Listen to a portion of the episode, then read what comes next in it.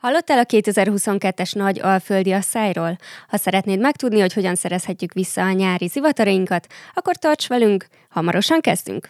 Szeretettel köszöntöm itt a stúdióban dr. Tímár Gábort, a Geofizikai és űrtudományi tanszék vezetőjét, és dr. Jakab Gusztávot, a Környezet- és Tájföldrajzi Tanszék munkatársát, oktatóját. Sziasztok! Szervusz, sziasztok, üdvözlöm sziasztok. a hallgatókat. Nyaranta egyre sűrűbben tapasztalunk extrém szárasságot, ami természetesen nem csak az otthon kertészkedőket, mint engem bosszant, hanem ez mezőgazdasági szempontból is egy nagyon nagy probléma. Milyen területeket érint ez leginkább? Hát, hogyha azt leszük, hogy a otthonkertészkedés az egész országot is érintheti, akkor az országnak a, a kertje az leginkább a mezőgazdasági területek, és ezek Magyarországon leginkább pedig az alföldek, ami ezek közül a legnagyobb természetesen a nagy alföld. Úgyhogy mi most erről beszélgetünk. Mikben tesz leginkább kárt ez az extrém szárazság? Hát leginkább a szántóföldi növénytermesztésben érezhetjük ennek a hatását. Ugye itt mindig attól függ, hogy mikor jön az asszály, amikor ugye az adott növény éppen intenzív növekedési fázisában van, ha ilyenkor éri a, ilyenkor van csapadékhiány, akkor egyébként ezt, asszály, ezt nevezzük asszálynak. 2022-ben, amiről ugye a cikkünk is szól, leginkább a kukorica, illetve a napraforgót érintette, bár ez kicsit finom megállapítás, hogy érintette, gyakorlatilag a alföld jelentős részén megsemmisült a kukoricatermés ebben az évben, mint egy ezer milliárd forintos kár érte a gazdákat ebben a rövidke időszakban. Itt az adás előtt említetted, és mutattál is pár képet, hogy te végig dokumentáltad ezt a 2022-es nagy asszályt, és láttam is a képen, hogy a kukoricán csak pár darab szám volt, tehát ez használhatatlanná válik igazából ettől a nagy szárasságtól. Igen, a Földgön magazinban jelent meg 2022. szeptemberében egy fotóriportom erről az, asszály, erről az asszályról. Én ugye abban a szerencsés helyzetben vagyok, én szarvasi lakos vagyok, onnan járok fel ugye az eltére oktatni, és ebben az időszakban végig tudtam dokumentálni ennek az évnek az alföldi eseményeit. Nem csak az elpusztult kukorica, hanem leégett erdők, kiszáradt puszták, szomjazó állatok, szerepelnek ezen a képen, illetve az is, hogy, hogy mi az, ami egyáltalán egy ilyen brutális méretű asszályt túlélhet az Alföldön, ami ugye megmutathatja számunkra, vagy felvillanthatja számunkra azt, hogy mi várható egy globális klímaváltozás esetén, amikor ilyen jellegű aszálykatasztrófák már nem száz évente, hanem lehet, hogy tíz évente, vagy még gyakrabban fognak bekövetkezni. Gyakran felszokott merülni az is, hogy akár öntözéssel megoldjuk ezt a problémát. Mi erről a véleményetek? Jelenleg a hazai termőterületeknek mintegy két százaléka van öntözésre berendezve. Most ez a másik kérdés, hogy itt valójában öntöznek-e vagy nem, de két százalékán szokás öntözni. Ezt fel lehetne vinni maximálisan egy olyan 6-8 százalékra, rendkívül költséges beruházásokkal, és csak is azon a területeken érdemes öntözni, ahol jó minőségű talajok vannak. Rossz talajt nem érdemes pénzügyileg nem éri meg ilyen területeket öntözni. Na most a 2022-es nagy asszálykatasztrófa megmutatta azt is, hogy még ezen a két százalékon sincs elég vízünk ahhoz, hogy öntözzünk a körös folyó az gyakorlatilag szinte kiszáradt, éppen csak annyi víz marad benne, hogy, hogy Békés Szent Andrásnál már egy kisgyerek is át tudott gázolni a vízen, a folyónak a túlpartjára. Tehát nem, nincs elég vízünk. Ezért is nagyon fontosak ezek a vízvisszatartási projektek, mert ezzel például a talajnak, a vízkészleteinek a pótlódását elő lehet segíteni. És annyit tennék még hozzá, hogy valójában egy 2013-as épp az ELTE kutatói által, vagy többségén az ELTE kutatói által elvégzett kutatás eredménye azt mutatja, hogy azok a nyári zivatarok, amiről most beszélünk, ezek több mint fele részben nem helyi vizet csöpögtetnek, vagy, vagy zuhogtatnak a, az Alföldre, hanem több mint fele részben mediterrán forrásból érkezik ez a pára, és a maradéknak egy része az helyi, és egy másik része pedig atlanti forrásból érkezik. Tehát valójában itt most az a kérdés, hogy a meglevő nem túl sok vízünket arra használjuk, hogy öntözzünk, és akkor esetleg valamennyi növényünk megmarad, vagy arra használjuk, hogy ezekkel az ivatarokkal a középső légrétegekből kifacsarjuk azt a vizet, ami aztán majd nem csak a párlógtató területekre, a vizes élőhelyekre hullik vissza, hanem a mezőgazdasági területekre is. Tehát így közvetetten, de külső forrásból érkező vizet tudunk öntözésre használni. Tehát valójában ennek a koncepciónak ez lenne a lényege, hogy azt a vizet, amely most a száraz hidegfrontoknál is átmegy fölöttünk, hiszen a felhők ott vannak, csak nem esik belőlük eső, ezeket ki tudjuk ezekkel az ivatarokkal facsarni hogy legyen egy kicsit több, hát azt nem mondom öntözővízünk, de egy kicsivel több csapadék azoknak a növényeknek, amelyek itt túlélhetnek. Tehát egy természetes nagy öntöző rendszert hozunk létre igazából. Hát nem is létrehozzuk, hanem helyreállítjuk. Helyreállítjuk, igen, pontosan. Mi kell egy zivatarhoz? Ennek a meteorológia szerint három alapfeltétele van. Az első és legfontosabb az, hogy legyen valami miatt valamilyen oka annak, hogy megemelkedik a levegő, egy légtömeg. Vagy azért, mert meleg van, és a fölmelegedő levegő az eleve is, emel, tehát eleve is emelkedik emiatt, vagy azért, mert érkezik egy front, amelyik megemeli a, a légtömegeket, de valami legyen, ami emel, emelésre kényszeríti. A másik, hogy miközben emelkedik, tekerjük meg tehát legyen a szélirány más-más a különböző magasságokban, ez is rendelkezésre szokott állni nyáron, akár a helyi hőzivatarok kialakulásakor, akár a frontokban. És a harmadik, legalább ilyen fontos feltétel az, hogy a talaj közeli légrétegekben legyen elegendő pára ahhoz, hogy meginduljon az zivatar képződés. Ha ennek a három feltételnek mindegyike megvan, akkor zivatar lesz, ha bármelyik hiányzik, akkor nem. Mi hiányzott a 2022-es alföldi asztálynál? Hát természetesen az utóbbi. Tehát nem volt a talaj közelében pára, mert nem volt, ami párologtasson. Ezt úgy kell elképzelni, hogy a nyár elején általában ezek még megvannak. Vagy a hóolvadás óta megőrizte a talaj meg a növényzet, vagy azért esett annyi csapadék közben, hogy a nem túl meleg tavaszi időszakban ezek nem párolognak el teljesen. Úgyhogy amikor megérkeznek az igazán nagy nyári melegek, akkor hőzivatarok kezdenek kialakulni, vagy pedig a frontok így mennek át. A hőzivatarok kialakulását a népnyelv medárnak hívja. Elindul ez valamikor június elején, most egy picit előbbre, előbbre jött ez, de mindegy, körülbelül ugyanakkor van, ez nem feltétlenül június 8-án, és azt mondja a népi bölcsesség, hogy ha 8-án Medár napján esik, akkor 40 napig esik. Tehát július közepéig eltart ez az időszak. Kialakul egy zivatar, leesik, akkor a következőnek is megágyaz abból a szempontból, hogy van elég pára oda lent, hiszen párlóg az előző napi csapadéknak a, a vize. Aztán ez megszakad, ez magától is meg szokott szakadni valamikor július közepén, és akkor vége a 40 napnak, a probléma az, hogy 2022-ben nem július, hanem június közepén, tehát egy hónappal korábban szakadt meg, és nem volt új. És már a frontok sem hoztak zivatart. Ez volt a probléma.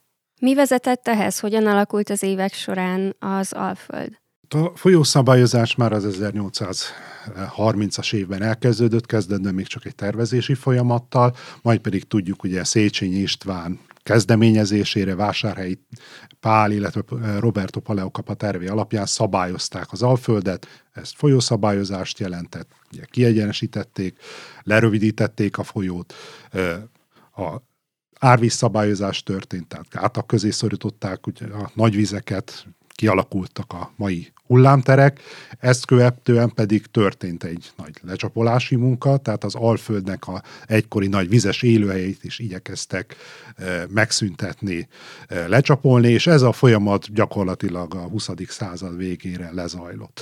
E, érdekes talán megegyezni, hogy 1863-ban volt egy hasonló léptékű, hatalmas nagy asszály az Alföldön, és már akkor laikusok gyanították azt, hogy felvetették azt, hogy talán lehetett az is ennek a hatalmas nagy asszálynak az egyik oka, hogy kiszárítottuk kiszárították az alföldet. Persze ezt nagyon sokáig nem vettük komolyan ezeket a fajta figyelmeztetéseket, de pont az újabb vizsgálatok megmutatják azt, hogy talán valami igazság magva ennek mégiscsak lehetett, ennek a régi megfigyelésnek.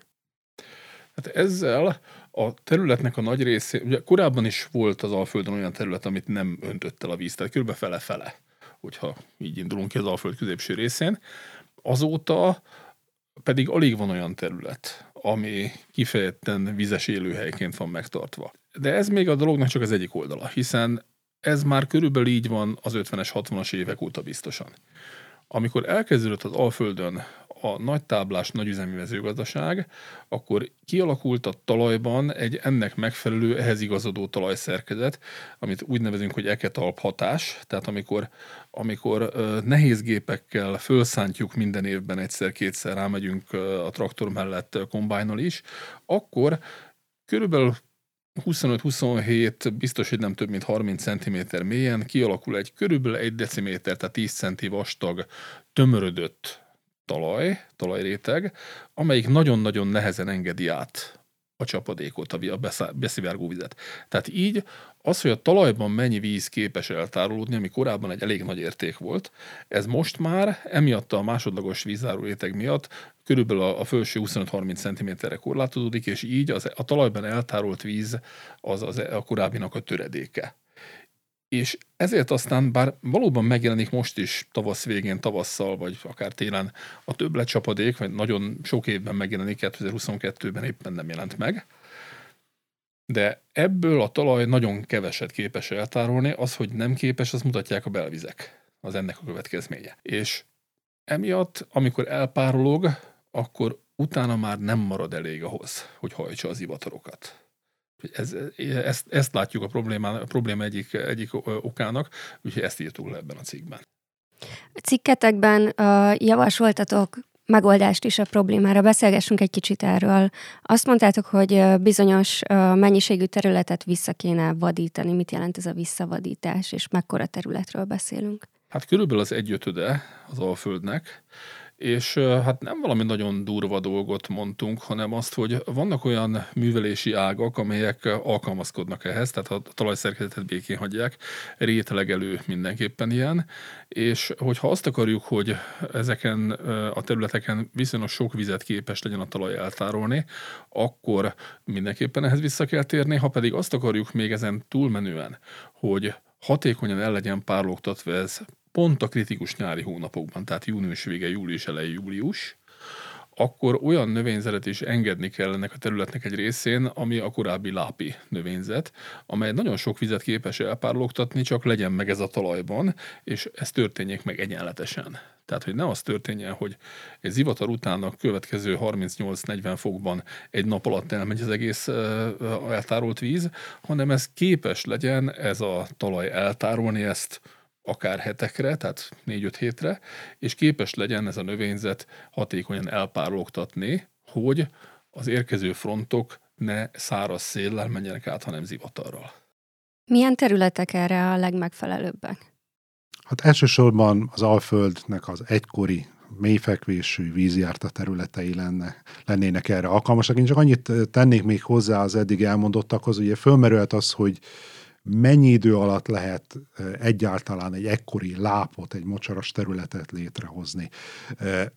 Ez a fajta kezdeményezés már nem új, tehát hazai nemzeti parkokban a Fertőtől egészen a Hortobágy Nemzeti Parkig rengeteg vizes élőhely rekonstrukciók van már, de itt a nemzeti parkok elsősorban a szentély jellegű magterületeinek a rekonstrukciójára fektették a hangsúlyt. Itt azért ennél jóval nagyobb, kiterjedtebb területekről területekre lenne szükség. Na most, hogy mennyi ideig tart, erre, erre vannak tapasztalataink, részben a természetvédelmi, részben pedig egyébként a vízgazdálkodási célú beavatkozásokból, és tudjuk azt, hogy nagyon gyorsan reagál az élővilág a megfelelő beavatkozásokra, magyarul az árasztásokra, a víz visszatartásra. Néhány éven belül nagyon kedvező állapotok alakulnak ki, a madarak pillanatokon belül megjelennek egy ilyen területen, és a növényzet is gyorsan reagál és gyorsan helyreáll.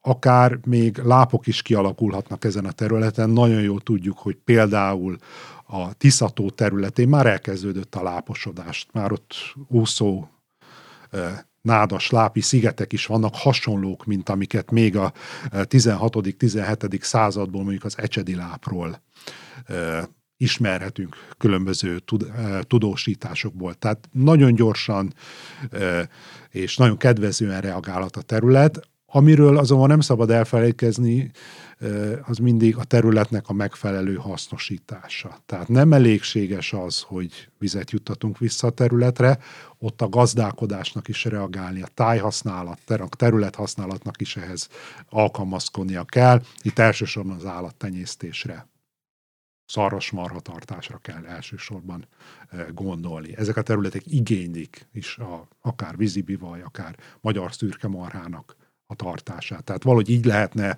a tájhasználati változást elképzelni egy ilyen rekonstruált területen. És még annyit tennék ehhez hozzá, hogy ez a bizonyos eketalp hatás, tehát ez a másodlagos vízzáró réteg, ez is körülbelül ennyi idő alatt el tud tűnni. Tehát akkor, hogyha fölhagyjuk a nagyüzemi nagygépekkel történő mezőgazdálkodást, akkor a talajlakó élőlények, azok egy körülbelül tíz év alatt ezt a, ezt a negatív hatást ezt megszüntetik.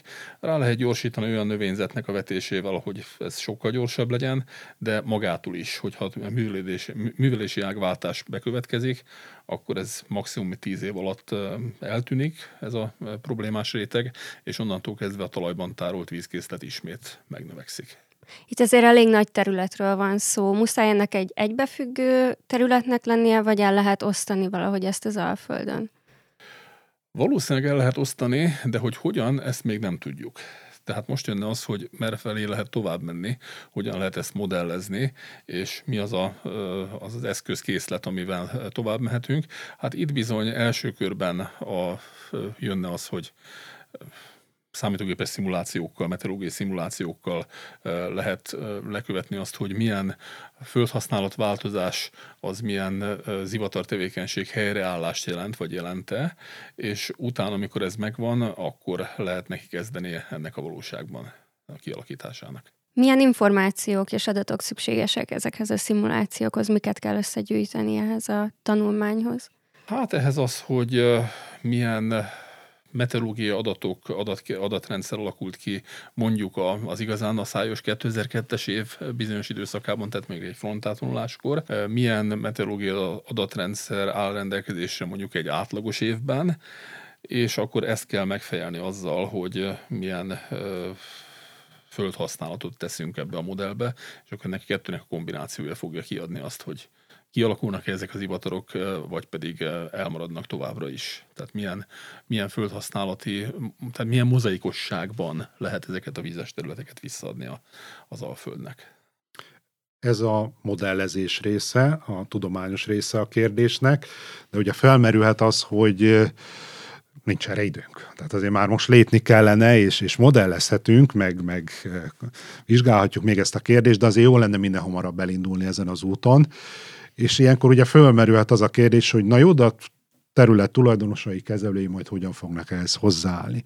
Első körben én azt mondanám, hogy ott van körülbelül az Alföldnek az egy ötöde, ami már most is nemzeti parki vagy Natura 2000-es védett terület, ahol a magyar államnak kutya kötelessége, meg a terület használóinak is kutya kötelessége, hogy természetvédelmi szempontból fenntartsák a területet. Ezeken a területeken el lehet kezdeni ezt a feladatot. Aztán a későbbiekben meg majd modellezés, jogi és egyéb pénzügyi és egyéb keretek megvalósulnak, akkor ki lehet innen lépni, és el lehet kezdeni a szántóföldi területeknek a visszavadítását. De én nekem az a félelmem, hogy amire idáig eljutunk, már valószínűleg a gazdák is érezni fogják azt, hogy ez, jelen, ez a folyamat már fenntartatatlan, hogy, hogy a klímaváltozás miatt mindenütt csak szántóföldi művelést e, folytassunk. Tehát vissza kell adni. A gazdák is fogják érezni ezt a nyomást. Hát helyenként már most is érzik, tehát kapunk olyan megkereséseket, hogy hogy találkozzunk velük, mondjuk el a helyszínen is a, az eredményeinket, tehát ennek az igényét sajnos a, a klímaváltozás az meg fogja teremteni és igazából a verseny, a verseny a kérdés, hogy ki ér előbb célba. Tehát mi vagy a szárasság. Hát reméljük, hogy mi. És én nagyon drukkolok uh, nektek a további eredményeitekkel kapcsolatban, kutatásotokkal kapcsolatban, és köszönöm szépen a beszélgetést mindkettőtöknek. Köszönjük szépen a lehetőséget. a lehetőséget. A hallgatóknak pedig üzenem, hogy jövő héten ugyanígy ugyanekkor várunk vissza benneteket. Sziasztok!